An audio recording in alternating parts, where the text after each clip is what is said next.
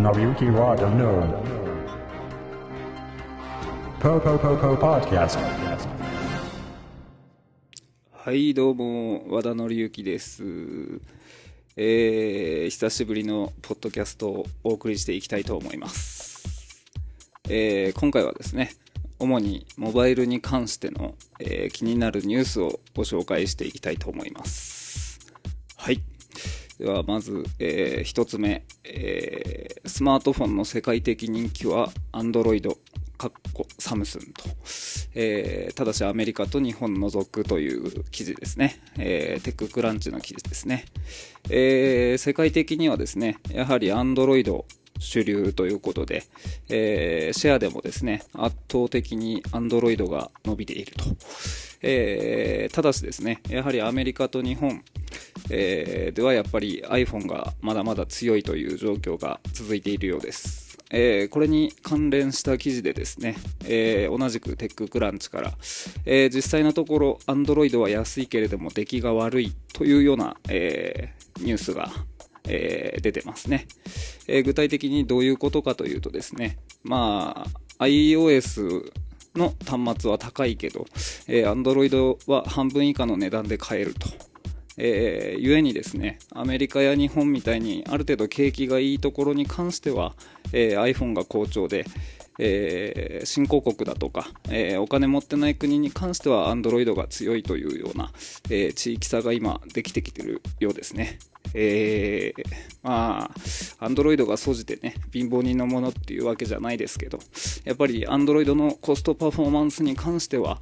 えーかなり高いというか、えーまあ、安いっていうところでね、えーテッククランチの記事では、えーこの安かろう悪かろうっていうところから、えー、Android がどう脱却できるかが、えー今後 Android がどうなっていくかっていうことにつながっていくんじゃないかっていうような締め方をしておりまして、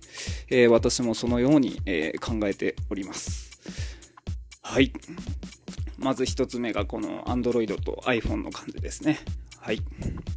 で、引き続きまして、まあ、ちょっと少し被るんですけど、えー Firefox OS を搭載したスマートフォンがですね、開発者向けプレビューマシンとしてデビューすることになりました。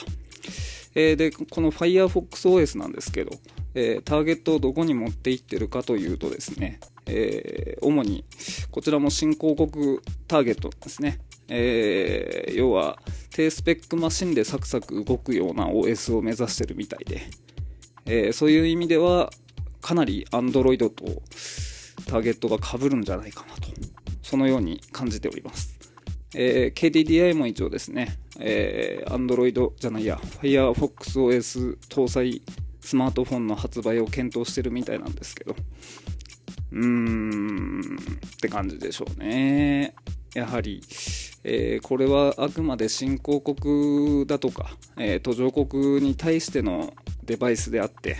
えーまあ、日本とかアメリカではそんなにシェアは取れないんじゃないかなと、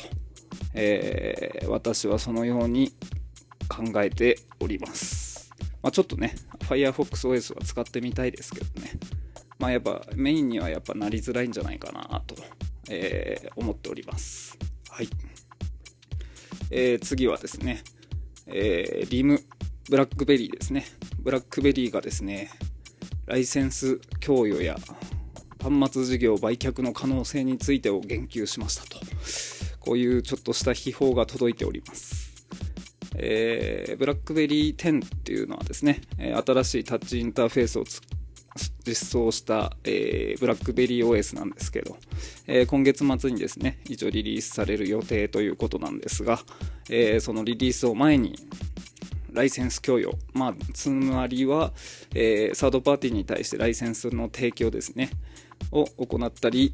えーリム自身の端末開発をやめるという、そういう悲しいお知らせがですね、えー入ってきております。まあ、なかなかね、これはちょっと難しいところではあるんですけど、えー OS として生き残るのか、それとも端末事業として生き残るのかっていうことになると、まあ、OS として生き残るのはやっぱりちょっと難しいんじゃないかなと思うんですけどね。まあ、ちょっとね、えー、ブラックベリーに関しては、えー、少しね、えー、まあ、悲しい未来しか待ってないんじゃないかなと、えー、そのように私は考えておりますと。はい。えー、次はですね、えー、ソニーがですね、えー、プレイステーション OS を搭載したスマートフォンを出すかもしれないっていうね、これはなかなか明るいニュースですよね、日本にとっては。えー、何せ国産 OS が搭載されたスマートフォンが出るっていうことなんで、ね、こうやってね、こう、モバイル OS 一つ見ても、すべて海外なんですよね。こう、なんでもう、あと1、2年早く、こう、モバイル OS に注力してなかったのかなっていうのが、こう、やはり、えー、悔やまれますわね。えー、まあ、パソコンのね、OS でもトロンなんてのがあったんですけど、まあ、アメリカに潰されてしまったなんて言われてますが、どこかでね、えー、やはり OS っていう、このコンピューティングの基盤となる部分っていうのをね、えー、日本という国からこう、発信できればなと、そのように思うんですけど。まあ、ただ時代がね、えー、クロスプラットフォーム時代なので、えー、OS 云々っていうよりは、やはりその、えー、親和性っていうんですかね、いろんなデバイスとの親和性だったり、まあ、ソニーの場合であれば、えー、家電との親和性だったり、ゲームとの親和性だったり、えー、単純にその OS 単体で評価するっていうことよりは、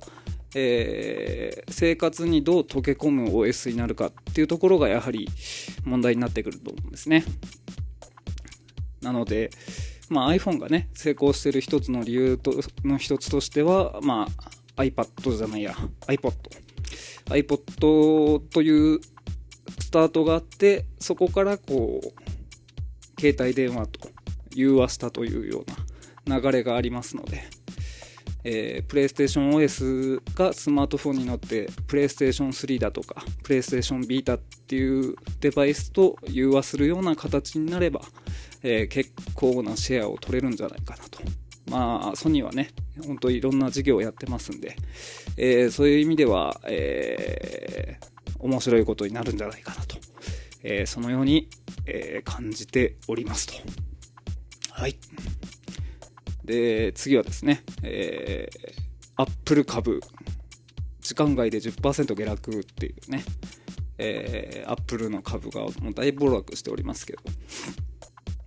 こちらね、えー、決算報告当日に下落したんですけど、まあ、えー、アナリストたちの、えー、希望というか予測より下だったっていうことでね、かなりポイントを下げました。ただね、これに関してはね、まあ実際、事業体として見た場合はかなりいい成績なんですよね。ただ、アップルとして見た場合、まあ、今までがね、えー、アナリストの予測をことごとく上回ってきたので、えー、そういう意味で、ある程度こう、がっかり感っていうのもあったのかなと。あとはね、えー、アップル自体が今、えー、自社株買いをやってますけど、えー、その辺とひょっとしたら無関係じゃないのかなっていうような、えー、気も多少します。まあ、アップルに関してはね、本当、え、貯金が潤沢にございますので、実際株価の変動を受けて、アップルっていう会社自体が揺らぐことはないんですけど、やっぱりね、えー、何かしら、何かを感じますね、今回の下落に関しては。まあそういうことでね、えー、モバイル市場、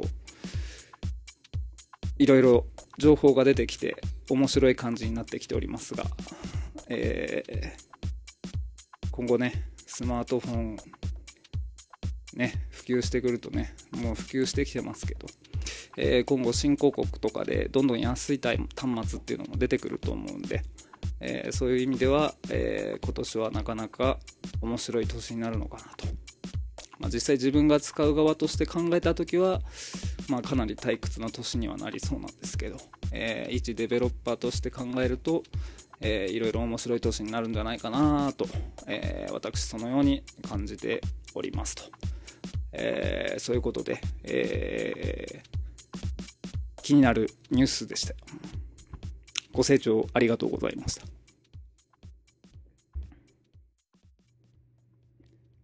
はい。和田紀之です。えー、ちょうどね、今、あの、ポッドキャストを撮り終わったところらんで、えー、新しいモバイルのニュースが入ってしまったので、えー、続けて、えー、喋らせていただきたいと思います。えー、なんとですね、えー、レノボ、えー、 ThinkPad を作ってるところですね。えー、レノボがですね、えー、 RIM の買収を検討していると、えー、そのような、えー、驚きのニュースが入ってまいりました。えー、これはね、噂ではなくて、えー、完全に、えー、レノボ側が認めてるニュースなので、えー、信憑性というかね、え、可能性としてはかなり、え、高いんじゃないかなっていう気が僕はするんですけど、えー、まあ、レノボはね、えー、IBM から、えー、パソコンの事業を受け取って、え、今一応パソコン事業をメインで、パソコンとタブレットかなうん、やってるんだけどね。えー、転じて、えー、モバイルに関しての、こう、いまいちパッとする噂がない企業でもあります。かといってね、えー、レノボに関しては、えー、ビジネスユースというか、えー、サーバー機とかの方向に行けないっていう事情がね、えー、IBM との関係であるので、えー、まあ、必然的にね、パソコン需要低迷を考えると、えー、もうタブレットと、えモバイルに行かざるを得ないというようなね、えそういう状況が、えレノボにはありまして、えやはりその関係で、えレノボというブランドを生かした、え新しい端末っていうところをやっぱり狙ってるんだろうなと。えー、これに関してはね、えー、タイゼンっていう OS を、えー、支持してるサムスンなんかと思惑はかなり同じところを向いてると思うんですけど、えまあ、要は差別化ですよね。えー、Android を作ってる安い会社と戦っていくっていうのはやっぱり同じ Android っていうね、土俵で戦ってたら、値段安い方向にどうしても向いてしまいますんで、えー、その中でこうどうやって戦っていくかっていうことを考えるとね、やっぱり OS の差別化っていう方向に、えー、進まざるを得ないと。そういうことで、まあ資金繰りに困ってるね、えー、ブラックベリーを買い取るという形で、えー、新しい OS を手にしようとしてるんじゃないかなと、えー、私はそのように、えー、考えております。まあ、デルなんかはね、えー、もう、デルもね、あの、会社売却というか、え、非上場化を目指してるなんて話もありますけど、デルはもう早々にスマートフォン事業から撤退してしまいまして、まあ、実際ね、スマートフォン事業っていうのはもういろんな企業が撤退してるんですよね。えー、なぜならば、こう、儲からないと。えー、まあ、中国、韓国の安い端末に勝てないっていう現実がございまして、えー、そういう意味で、えー、モバイル事業っていうのはかなり難しい、えハンドリングの難しいビジネスなんですけど、えそういうところでね、え今死にそうになってるブラックベリーをレノボが助けるのかっていうね、え熱いニュースが入ってきたので、え続報として話させていただいております。ということで、今回のポッドキャストものすごく長くなってしまいましたけど、えー、そんなような形でね、えー、今年はいろいろと事業再編というか、業界再編が起こりそうなので、えー、本当ね、あの、ある意味面白くなってる、面白くなっていくんじゃないかなと。まあ、ただやっぱり結局のところ、Android と iPhone に着地するんじゃないかなっていうところがね、えー、私の予測ですけど、ただまあそういうね、えー、競合がいろいろ生まれるっていうことは、当然 iPhone だとか Android にとっても、えー、刺激が生まれるっていうことなのでね、えー、モバイル事業っていうのはこうどんどん面白くなっていくんじゃないかなと、